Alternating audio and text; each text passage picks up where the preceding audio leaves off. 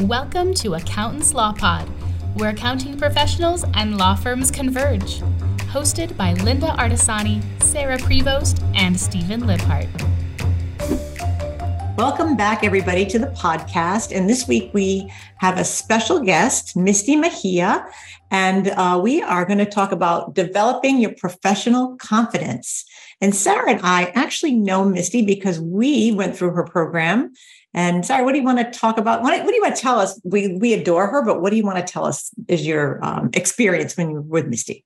Well, the first thing that was fascinating to me, I will tell you, as soon as I saw the Theater of Speaking, what you put out there, I think it was your second cohort, maybe your second or third, I can't remember.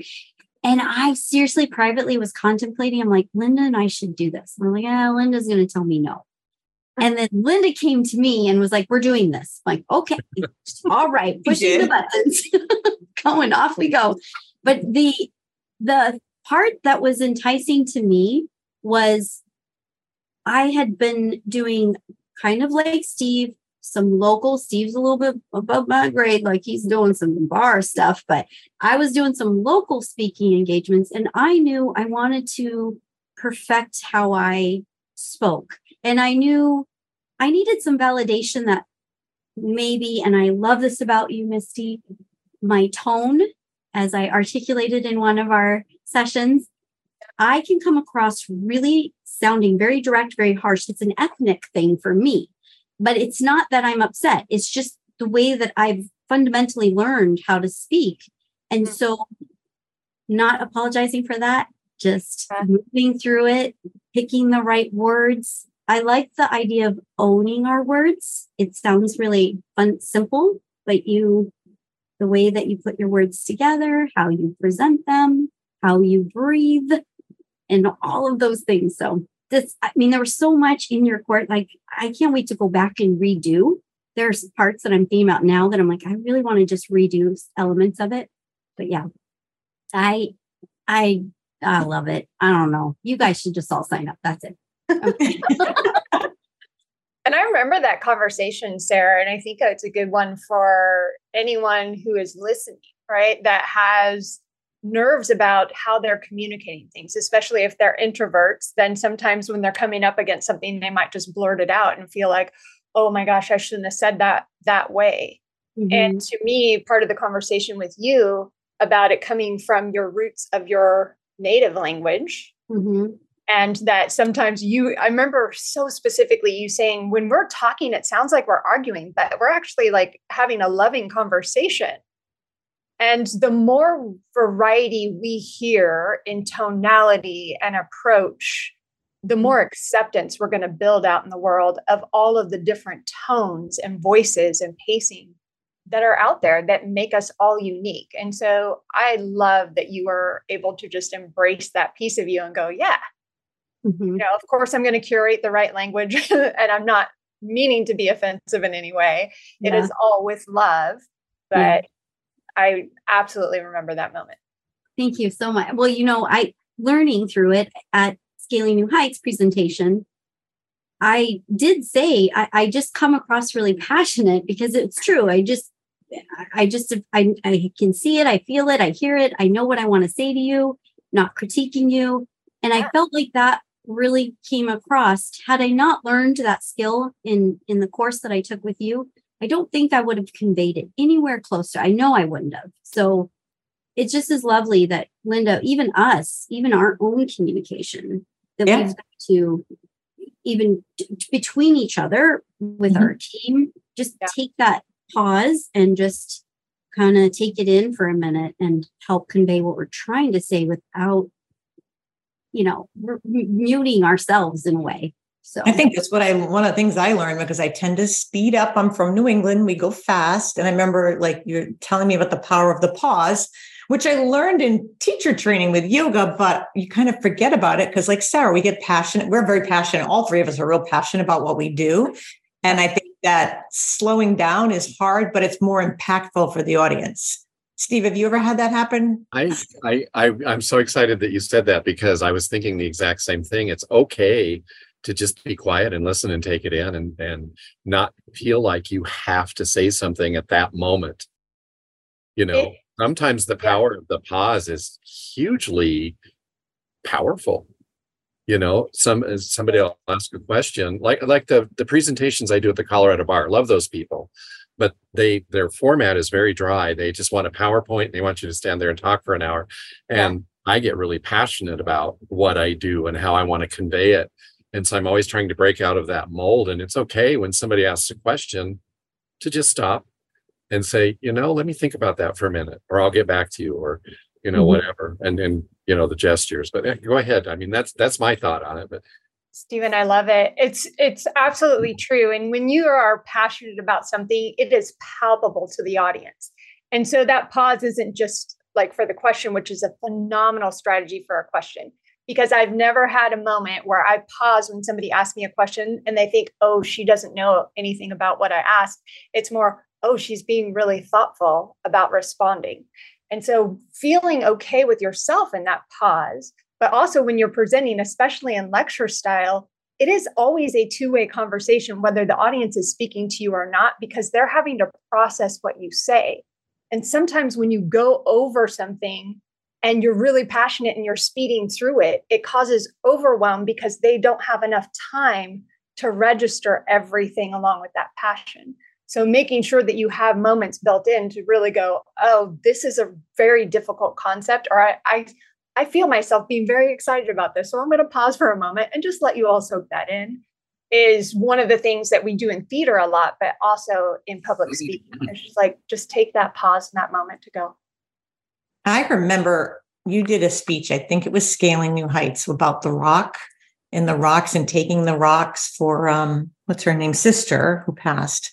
And it was that whole like main stage that you did made us cry, made us laugh. It had so many emotions went through it. And it was, for me, you standing there, and I wasn't that many rows back. It was such a powerful presentation that you did. And I'll never forget it. It was, that just shows you, I don't know how many years ago that was quite a while ago, but it was, like it just pulled at the heartstrings, and it was so beautifully done. And I think you had some pauses in there, and you had that interaction with the audience too, was great. I don't know. I just, to me, that was one that I'll never forget because it was so good. Thank you. I definitely had pauses in there. Yeah. To me, I think one of the aspects of crafting a good speech or presentation is really understanding the emotional shifts and making sure that you're helping the audience through those emotional shifts. And whether you're arguing in front of a court or you're working with a client, you know, when you're talking them through their numbers as an accountant, there are some things that you have to just, hey, we have to tackle this. And I know it's going to be very difficult. And hopefully there's also some great news. And so imagine if you blended that all together and you didn't allow for that emotional shift of like, hey, now we're going to talk about some good stuff. Let's all mentally shift together. But it is just part of you recognizing for yourself where those shifts are so that you can help whoever the listener is through those as well. So they follow along with you a little bit easier. And definitely is part of developing your professional confidence. I think I don't think I ever thought years ago, I actually head down desktop, didn't really talk to my clients much, even though I went to their offices, I really didn't talk to them except like, what's this receipt for or whatever, you could do it right there. And then our whole job has shifted. So you are on Zoom. I think Sarah and I sometimes feel like we're on Zoom the whole entire day. Right. We have to put thought into, what does our room look like? Where are we, you know, what's our audience? What's our room look like? And then sometimes if we have to have a difficult conversation, we want to make sure that we're prepared for it, because it is, even though it's not acting, we want to stand in our confidence, because you might get questioned, especially with attorneys, you might get questioned back. And it's okay. Sarah and I have always said it. It's okay to say, you know what? I don't know about that, but I'll get back to you. It's okay to do that. I totally think that's okay to do that. Sometimes we want to feed an answer just to kind of like push the conversation along. And there's probably a great place for a pause in that too. Well, you know, part of the pause that really works, like yesterday, I was in a 3-hour meeting with a couple of attorneys going through months and months of suspense transactions and cleanup and all kinds of things. Yeah. The attorney was just on hyper warp speed. Mm-hmm. And I had to keep saying to her, it's okay, one thing at a time, mm-hmm. one thing at a time. We'll come back to this. Mm-hmm. And then, you know, I would weave that back into the conversation later, but I was able to keep control of the meeting and get the information done and processed and all of that. And so you know, you did that thing, Steve, that I was talking about last time. It's the framing. You kept it circular. You kept it in frame to consciously move it forward. And you're so good at that. Which is the part that drives me inside, because I don't want to waste anyone's time. And that's the thing that we serve in our industry, specifically our niche. We have to value that time. They value the time differently than us. We have to make sure, especially if you're starting out or if you're kind of in the middle, you sort of forget that. But yeah, I didn't mean to cut you off, but this that's okay. So perfect, because it's just exactly what we were talking about last time. Well, that builds trust with the client. Yeah. You know, if you're taking control of the meeting and you're making it logical and methodical and, you know, mm-hmm. giving them permission to slow down, because attorneys are used to being in charge of everything and just getting that information out and moving on. And I like to teach each of them, slow down. We're going to get through this, you know, and I think they appreciate it. And I wanted to mention too, how many of you have seen this? This was like 3 or 4 years ago, maybe, or 5 years ago, Amanda Aguilar's presentation at Clio. That video, do you know what I'm talking about? I heard about it. She really keeps control on the stage. Yeah, I think I might have seen part of it, and I thought she had like a blue suit on that day. Yeah, I love that you remember what she's wearing. Of course, I can tell you what shoes. The one in the blue suit. Yes, I remember that. Yes, it was great. So I could see that. I learned from her. Really good. I started mimicking some of her gestures and things like that in my presentations after that, because I just loved how she did that. She mm-hmm. had control of that entire giant room of people. Okay. Yeah. Gotta look at that. If that's somewhere, I'm going to go look it up. Because we'll have Tiara put it in the show notes for sure, because it was she did a great job. She kind of landed the stage from left to right. Is the best way. She was all over that stage, and she was talking with her hands, and she was pausing at appropriate time. I mean, she had control that day, and I loved it. Beautiful. I love people that can intentionally use the entire space. You know, when they're pacing back and forth, then it's like their nerves are showing because they're not stopping at any moment. But those, we always talk about when the right moment is to move on stage. And it typically is in that shift and that emotional shift to go to a different direction. So you're more purposeful about your movement, but that's what helps people trigger and go, oh, we're moving to a different topic, or we're moving to a different point. But if you're doing those really intentionally, like as an audience member, you're just like, I don't know why I like this, but I love the movement that's going on. I love the pacing here. And I want to bring something back for that Lynda said too, you know, not just the wardrobe goodness that she was wearing, but for all of us in Zoom now, before we even open our mouth, the visual is our story of who we are and how we like to show up in life and to our customers. And so really paying attention to what your space looks like and what story is it telling. And Lynda, I probably have video clips of throughout our time together. I know, different, right? The shift of your background. Yes. Right? I used to look at your Venetian blinds behind you to see if they were straight. You know? Oh my God. I love that about you. I mean, I'd be like, okay, what's that look like behind you? What are they doing out in the yard there? You know? Well, I started I was against the windows here, and I had my back to the window. So I had that silhouette look for a while. It's the same room. It's the same room. I just turned the desk because I learned from Misty, like, you don't want the light behind you. And then I had my room, of course, was set up one way before the hurricane. And then the hurricane came and helped me really redo the whole room. And I had my yoga mat in the picture because it was in my office. I actually unroll it. It's actually over here now, but I unroll it, and I changed the furniture because everything got ruined, and I had the opportunity to redo it. And I love the way the room is now. I love my room. Awesome. Yeah. But the colors for all of you, the colors are calming. And so if you know that you work in a profession that is like a high intensity profession, but your job is to add calmness to your client, then going with those calming colors so they feel like they are in a very safe space before you even open your mouth, it can have a psychological effect on them. You know, for me, my background is very energizing. And I do that because majority of my meetings, not my one-on-ones, but our group meetings are at night. And so we want to bring that energy and make sure that people know, hey, we're about to have some fun here. And so I love really bringing intention into what your entire visual story is, because it can have a huge psychological impact on whoever is logging in this virtual environment where we get to see everything. And that is from the wardrobe to your background. So I love really doing that with intention. I've had people meet with me or reach out to me. Sorry, Sarah. I've had people reach out to me and they'll say, can I meet with you? And then they'll meet with me and they're like, oh my God, you're in that exact room. And that's really you, because they've seen me on YouTube. You know, it's kind of funny. I'm like, that's me. Kind of like the other days on the real. It's really me.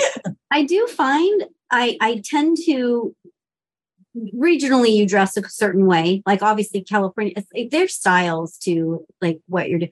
But I do find that there's certain clients that I know, I'm like, okay, it's dress down day. I'm just going to kind of mirror it, not to show up or just to be in that comfort zone, because there might be that subconscious thing that happens with them. Sure. And I think that it's interesting that you say that, because the more I think about it, the more purposeful I've been, I don't know, for how long now, I just didn't even realize it. Oh, it's going to be this client today. Okay, this is what I'm going to have today. It's going to be this, or weather dependent, mind you. I gave up my personal little AC in here, so I'm like, ooh. But anyways, yeah, it's interesting. I know, Steve, you want help with it, as you mentioned, because where you are situationally, like right now, you're in the Airstream. I'm not going to mess that up now. In your home office, you wanted to change it because you right now have to do. I totally want to change it up. I don't. Background. Yeah. Okay. Yeah. Because you do that. I forgot what you do on the background, but you have a background. Right. Wait. You have a green screen at all, Steve? Do you have a green screen? I do. Oh, yeah. Okay. Yeah. Okay. It's a beautiful background, but I don't know if it's your house. It doesn't. The only thing I don't like about it is it's a Zoom background that I'm using right now. And so, like you said the other day, I kind of fade in and out. My head will. The hands. And it immediately, there's so much research about green screen backgrounds that breed distrust. People feel like you're hiding something. Oh. And so as much of a physical background that you can have is recommended, unless it's specific for like a specific video. But in meetings and interactions, they have done a lot of research about how they're like, ooh, what are they hiding? And they spend more time of like, oh, is it messy behind there? Is that why they're doing this? Yeah. And it just kind of takes them out of the moment. I have a whole article, and maybe we can link it, that is just some questions to help find your background vibe. And so if you guys want to link, that would be great.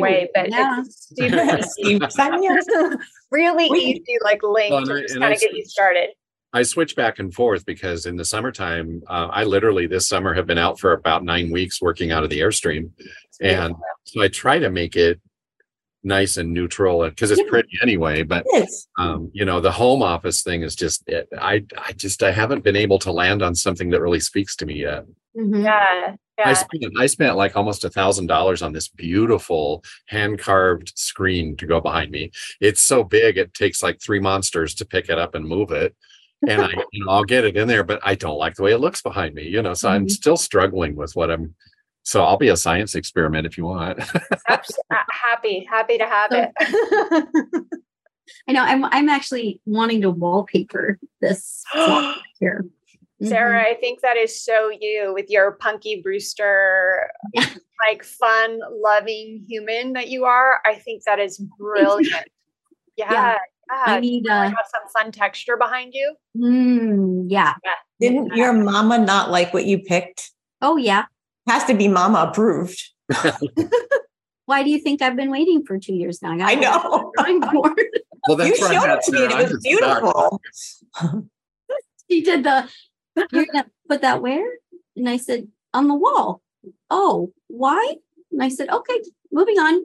So you could always, if it's just afraid of it being a permanent structure, you could always put it on Luon, which is a really thin wood material that you can buy at any like Home Depot, and you could wallpaper that and just like tack it to the wall with a couple like really light screws. So then it's not permanent and you can take it off when you get tired of it without having to wallpaper the entire wall.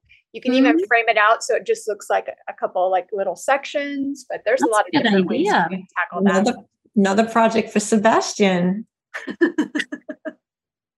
How far behind you do you recommend putting your backdrop? I mean, I love how Lynda's room has depth to it. Mm-hmm. I like how Sarah's room has the sofa closer to her. Mm-hmm. You know, yeah, so. That's because we only built it so far.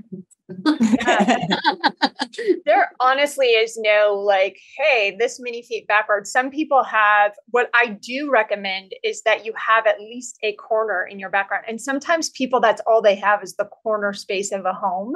And that's okay, because to create that dimension, you just need one angle in your backdrop to be able to have that visual like depth.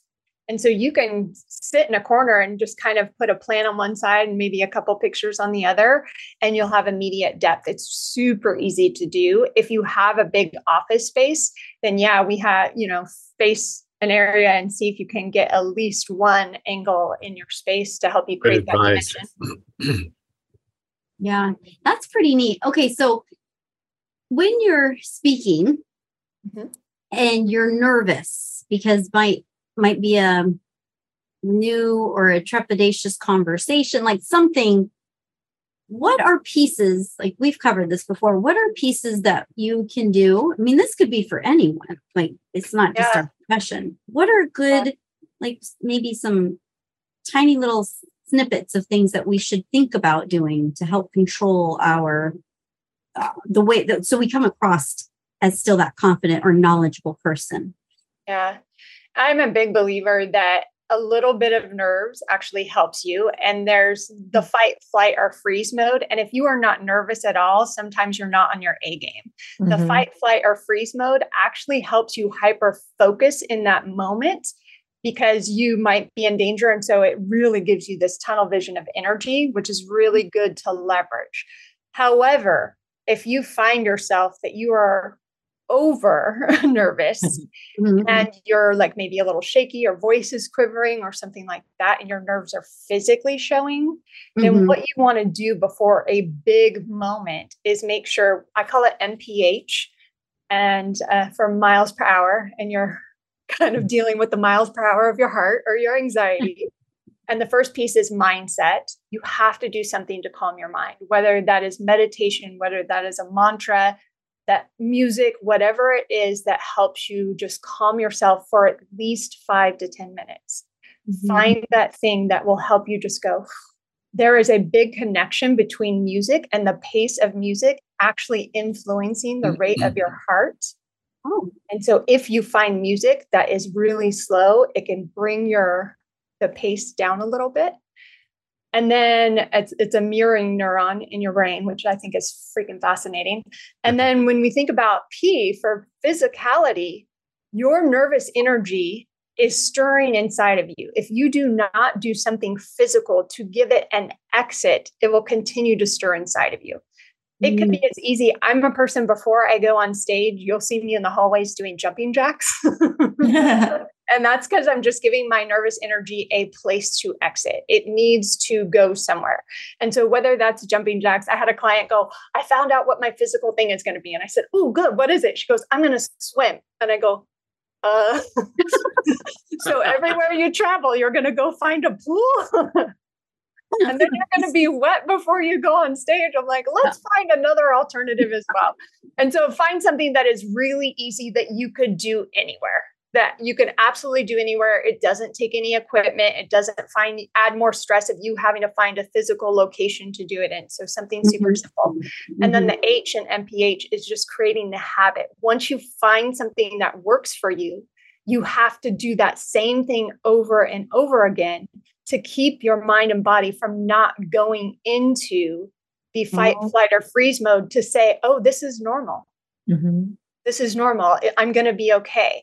Because it's any time that you change something in your behavior, your body goes, oh my gosh, this is new. Am I going to be okay? Am I going to be safe?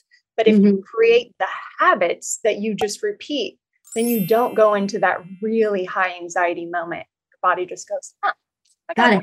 I'm fine. Remember that guy, Sarah, when you were speaking at Scaling? And of course, anybody near Sarah is taller, but this guy was huge. I took a picture of him. He was a huge guy. And he was miking her up. And she, that whole day, Sarah was like a top that somebody had twisted. I kept trying to calm her down. Sarah, calm down. She was up everywhere and didn't teach till 5:30. So it was a long day. And you're going to run out of energy. You got to calm down. There was no calming her down. So we get up there and he's miking her up and she's, and he said, okay, let's do this together. And he was so good. I mean, he actually took her through some breathing to slow her down. And it worked. It worked. And I thought, what a great guy, right? To have that wherewithal to take that time. He was 6'4". So imagine this, you know, and I was like, huh, okay. Yeah. Really, you know, and it was funny because I knew mentally where I was not comfortable with what I was going to, like the tools that I had to use. Yeah. So that was, I think, the part that was a fear. Really kept replaying. I was trying to mute. And I was like, oh, okay. No. I know my. I always had the clicker, see? And she had to go up by herself and she didn't have me there to do the clicker. Oh, that was interesting. Because I don't, the clicker? I don't look at change the slides. Change the slides. Oh, okay. But you know, the other thing too is I'll be doing this where I won't. As you notice, like I feed off of interaction, just physically what I'm seeing. So I'll be doing one with no faces, just me, and I'm like, oh, that's going to be interesting for me. Like I really am going to have to figure out how to practice asking the right questions to get the Q&A because I'm just so interactive. Like I just, So I'm in the front, Misty, and I already had said to her, I said, look, I'm going to give you cues. If I see that you're like going on too much, like move it along or time to wrap up. You got 5 minutes. And I'm literally sitting there and she was doing so great. And she had all these people in the audience and they're all giving her stories and she's telling them what she would do. And I'm going like this, she doesn't see me. I'm like this, she doesn't see me. I'm like this, she doesn't see me, all the way down to one. And I finally said, Sarah, you got 1 minute. She was so in a zone by that point. And she was doing such a great job. And I was so proud of her. And it was just it was fun to sit there and watch. But when she ever went up to that podium and all you could see was her eyeballs, I'm like, I got to take this picture. I thought that was so funny. I was like, oh my gosh. I was on my tippy toes on that part that you saw, Misty. That was that part of the story. That was not when I stood with that footed, which I think even I put, I don't even know what shoes on. I didn't. Black shoes. I whole thing around the day. I was like, now you come down. Something that I like to do to break the ice with the audience too, and you've seen it before, but I like to either at the very beginning or if I see that they might be tired. Sometimes they put me on right after lunch. I don't know why they put the accountant on after lunch. But, yeah. And so I'll just make them all stand up and rub each other's shoulders. Let's breathe, rub each other's shoulders, mix it up. Or I'll pick out somebody in the audience who I see is really taking a lot of notes. And I'll be like, I'll just say to them, what are you writing down? What's really inspiring you here? What are you getting from this? And I like to kind of mix it up a little bit. And that it seems to work. It kind of gets the ice broken and they're not just sitting there like, oh God, I'm going to listen to numbers for people. I'm going to get my CLEs. Yeah. Well, that's why when we went in that room and we went there, I said, let's go see your room. So I'm trying to keep her calm. Let's go see what your room looks like. And she looked and she goes, look at this. And I won't say it exactly like Sarah does because this is a G-rated show, but she gets to the podium and I said, oh my God, I got to take this picture. She did not know I was going to put it on Facebook. And then we both said, my mother, I thought it was going to my mom. We both said it. She's like, this is going to be my opener. I said, oh, that will get everybody. Because at that point, you'd already been at the conference so many days and it was the end of the day. And it was a great icebreaker because you didn't even see her there. If you're sitting in the few rows, you couldn't even see the top of her head. It's so funny. And that just got it going. And then from there, once she got the laugh and you could see the interaction, she was fine. It was good, but it was fun to watch. But it's a great even on individual, it's hard to do stuff. Yeah, I love that, Lynda. And this is, I think, a good point for people is that you kept, going, calm down, calm down, calm down. Mm-hmm. It is so crazy to me that, we know that doesn't work for ourselves. Yeah. Yeah. If your nerves are inside of you and you're just going, you got this, you got this, you got this. The biggest pep talk is not going to work. So when I said we practiced this 1,000 times, that didn't do any good. No. But the intention is really good, yeah. Right? The intention is to help, but we are in such a mode internally that we have to create a pathway out of that.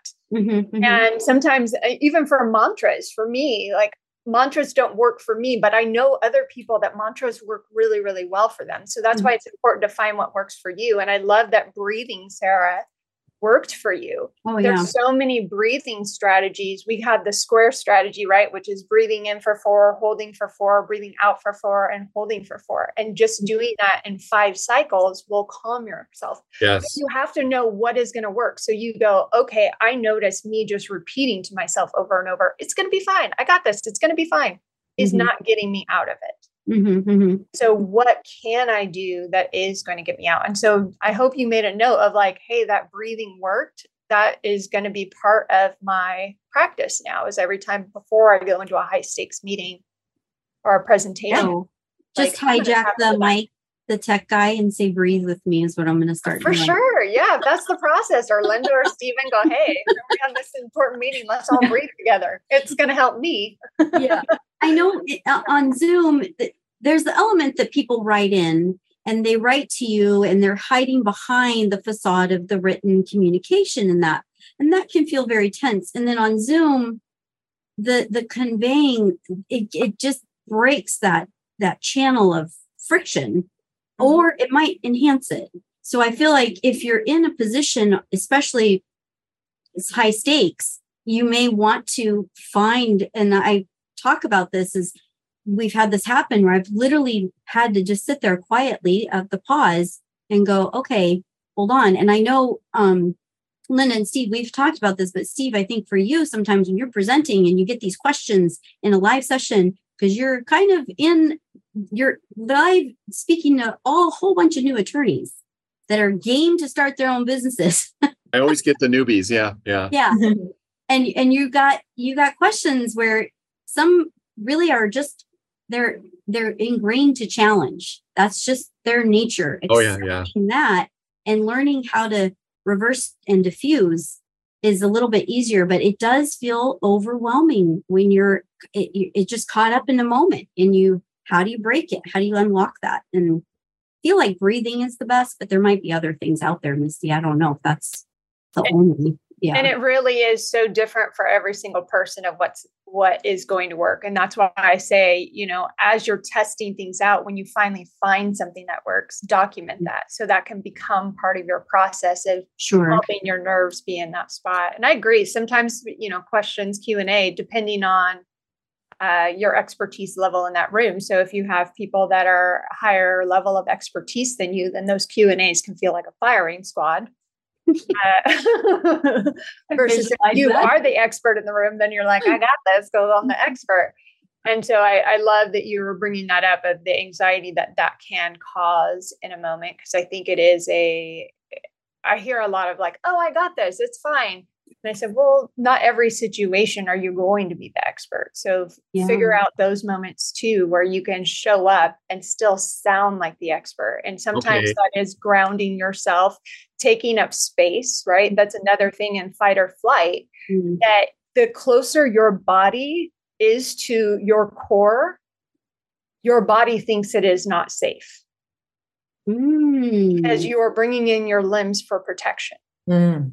So if you want to trigger your mind that you are safe and have the confidence vocally, then you just have to kind of take up more space, plant your feet on the ground, and trigger your body of oh, well, all of our limbs are out, so I must be in a safe space. You're and out. Your body starts. Yeah. Sarah. Mm-hmm. Sarah. She did her thing. This is Sarah. She does this really large arm gesture to take up your space. So your body is I am really safe. Do you see this arm gesture going on? I am not afraid of an animal eating me. Here's something for you. And in the law lab that Lynda and Sarah own, and I attend as much as possible, we have people quite often mention that they're afraid to even do a consultation with a potential client. Yeah. And, you know, sometimes you just have to fake it till you make it. And you have to do a lot of the things that you're talking about, Misty, in slowing down and breathing and not having to say something at that moment and having the courage to tell the client, you know, I don't have that answer, but I will get back to you, and then follow up with them. That's so valuable to them. But what do you feel about telling people like that are just terrified to even do a consultation to get business for themselves? You know, what sort of advice would you have for them? Can I ask a follow-up question? Sure. For the people that are being so wonderfully vulnerable and saying, this scares me, do they already have clients, or are they trying to get their first one? Sometimes they do. They might have a client. They might have like a beauty salon or something like that they already are doing, but they want to break into the legal field. Mm-hmm. You know, and so I think they're letting the attorneys intimidate them just because of who they are. Mm-hmm. You know, so right away they're scared and they're admitting to it, and they're like, I can't talk to them. I don't know what to say. Yeah. So it's a fake it till you make it thing sometimes. I think too, I think the imposter syndrome is thrown around a lot. And I personally don't believe in imposter syndrome. I think it's something that we just created, and it sounds way more dramatic than it needs to be, because really I'm learning something new and this makes me nervous. There you go. And so to me, what it is you actually should look at what you have done that you are already successful at. Yeah. What brought you here? I'm really good at this type of conversation. I'm really good at this. And you write down those proof points, because you know you've had some success before. This is just a new market. So what can you do over to the new market that shows, oh yeah, I can do this. Here's the few things that I need to learn. Let me go learn that from these wonderful ladies as experts. Mm-hmm. And then I can continue to grow.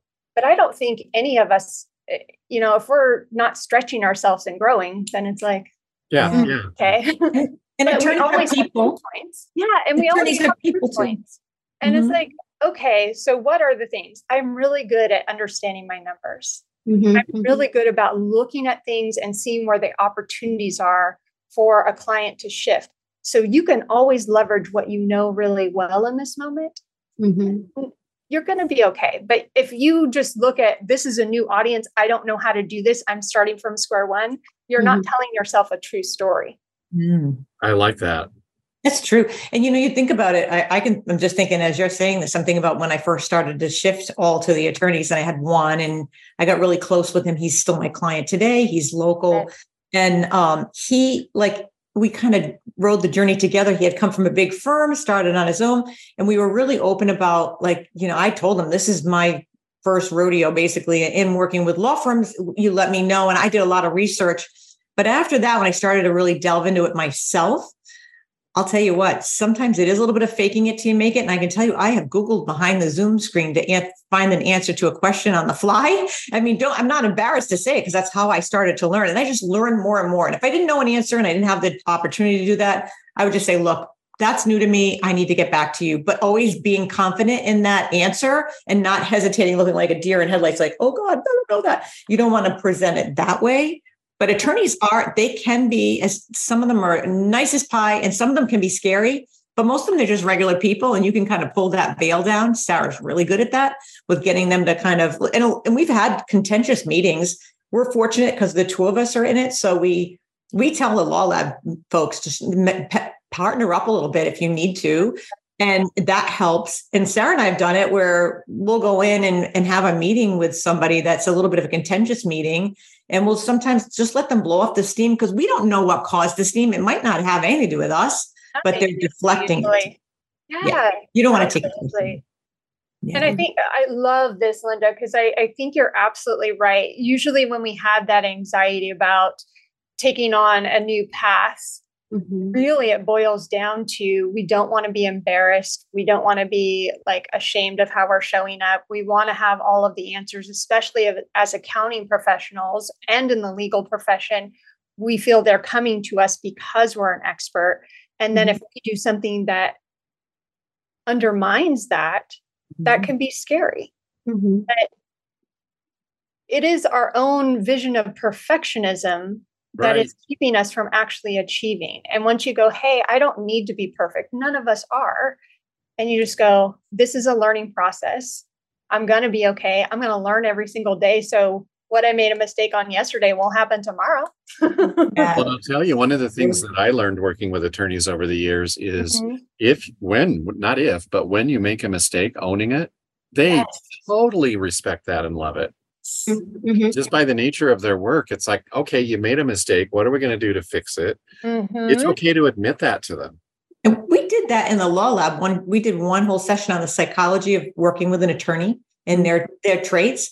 They're mm-hmm. actually very good with their words and verbal, but the numbers actually scare them. Some of them, not all, but a lot of them, a good amount of them are, they don't understand what we do. Or they don't want to do it at all. They want nothing to do with it, but they want to understand it. For the most part, they want to understand it, but they're a little embarrassed to tell us that they don't learn this in law school. So it's our opportunity to educate them and get them to understand it, because we want them to understand where they're going so we can help them go forward and be profitable or whatever. Even, and that's a big part of it.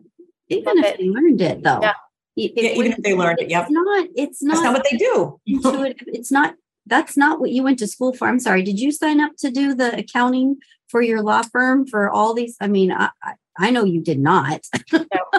You'd rather be in court, doing what you do. So let's get back to the reality of what needs to happen. But I appreciated what you all are saying, because you have to remind yourself of the skill set that you bring forth, regardless of what profession you're coming in. Now, yes, is it a different skill set? It is. And if you feel like you can't own it, but by all means, respect that boundary. If you're in e-commerce and you're dipping your toe over here, okay, this may not be that. That's a little bit too harsh of a curve.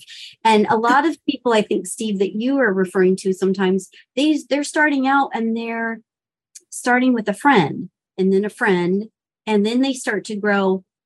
You have to decide too, as an owner, like I'm fine being where I sit. I know it's the liability. I know it rests on my shoulders. I know it's my final decision. It's Lynda's final decision. I'm okay with that.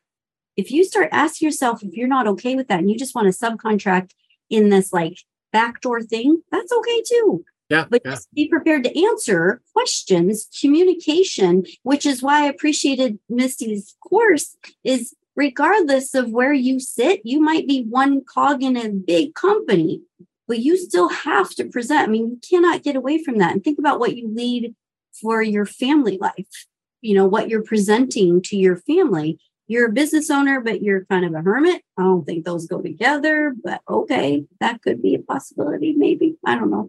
Yeah. One of my favorite lines from a song in Dear Evan Hansen is, I'm slamming on the brake before I even turn the key. Oh, my man. I love that. I got goosebumps on that one. And I think that is what fear is for a lot of us. Yeah. Right. And so you have to be able to turn the key and slowly move forward before you just step on the brake and go. I love that. Man, that's a really good. And then in your group, Misty, I mean, I think you probably have the most amazing opportunity to watch us go from point A when we arrive to the end, where there's such a shift. And every single one of us that joined your group, you want to tell us a little bit more about the group and kind of tell us, I mean, your cohort we found it amazing. We're glad we're still part of it. Yeah. Yeah, why don't you tell us, because you have another cohort coming up. I do. I feel incredibly blessed, because I don't know how, but all of these wonderful women, including you two, come into these cohorts. And every cohort, I feel like, oh my God, these humans are amazing. And it's so true.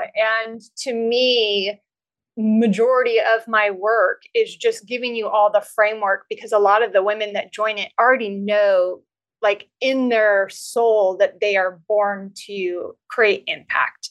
And so it's just me going, hey, here's the framework so you can, and you show up at your best level. And as we go through, it is true. Lynda, me and Krista typically stay on for about a half hour after the group sessions, and we just like love on you all between the two of us and go, oh my God, did you see her do that? And did you see her do that? And then we're just like, okay, we need to get off the phone. But to us, watching you all just shed any misconceptions that you've had, lean into the journey, be playful to stretch yourselves and your skills is such a joy and a pleasure. Like, I can't believe it's my job sometimes. Like, this is what I get to do for a living. And so two things, I do corporate groups as well. So it's a mix of male, female, and everything else. And then I do an all women's cohort 2 times a year. And so the 2 times a year are March because it's Women's Month and August because it's Girlfriends Month. I need those two things. But I really, to me, I hope, and a lot of my corporations have been really kind to, as they have been putting through people through the program that aren't usually recognized within the corporation as a spokesperson or have been given the opportunities to rise. And some of my women are taking keynote stages for the first time and just knocking it out of the park. And I actually do get more joy about seeing you all out there speaking and just owning your light than I do about getting on stage. I still love being on stage, but I am jumping up and down for y'all. I get text messages every day going, I just conquered this. I just did this. And I'm like, oh. So I love it. I'm blessed. I'm absolutely blessed. And there's still space, right? There's still some space if somebody wanted to join August. Okay. Yeah. We still have 3 more spots. I'll tell you, it's amazing. It's amazing. And I feel like we sit in the, some of us sit in the world of introverts and extroverts in the combo, and have to say your course did for me was remind me and provide me the ability, like it's okay where I sit. It's okay if I want to, do a live or not do a live or do some social media or define things differently. It's nice to be in certain circuits if that's what you want. And the commitment of that, it was interesting, and seeing like people ask questions, well, how do you do it? Well, it's like this weird journey of you have to want to be ready for it too, if that's what you want. But also just what you've provided is such a ginormous gift. It was my birthday gift to myself. I'll tell you that. That's what I did. And then it just gave me a solid foundation. And I didn't know that I needed it. I didn't know that I wasn't where I was in it, but I was so open. And I think that's the thing that I love about you. You're just have to remain open, and the people that you bring to us to also learn from, some of these speakers. Oh, I know. They give me goosebumps of their stories and their journey and their humanity, like what they've given to the world. Oh my God, I would have never otherwise met. So just you provide so much value in just those few weeks. Like, it's life-changing. It really has. It's a sisterhood. I mean, it continues on if you choose that path. It's really fun. I enjoy looking in the channel and seeing all the things people are doing. And I'm like, yeah, well, that's awesome. Keep going. It's a lot of celebrating. And I love that it's a bunch of women. Sometimes we don't always get that wrap of all getting along. You always know the meow, but that doesn't happen there. This is like a major sisterhood where everybody loves everybody and everybody's lifting everybody up. And I think that's what I love the most about it, is that it continued on and there's still growth and we can still grow. And we always know we can reach out to you and you're always there for us. So I mean, it's got a lot of benefits to it. And I want to do it again now. Oh, that's what I was. Well, you learn again. But we accelerated ourselves. So we're in the alum. So we have to do the alum piece. We are in the alum. Yeah. We have to do that part, whatever that part is. I have to go back and look. But I better go get myself a wig and get ready for August. You're fine, Steve. They'll let you in. Stephen, can I just tell you how much my husband complains about this? This is a consistent trait, because he was obviously the first person to take any of my content just so he can he quotes me back to me all the time. And it's really kind of bizarre. He's like, well, what I learned is, I'm like, oh, but he's constantly going, like, don't leave out the guys. Like, I learned so much from this and the guys learned so much from this. So we do the on-demand piece, like anybody can do at any time if they want to do that. And then I do one-on-ones for gentlemen as well. I don't want to leave anybody out. Mm-hmm. There is just absolutely, I'm like to my core for my husband's sake, like my women cohort, like creating that space that is just a safe space for them to take risks and cheer each other on.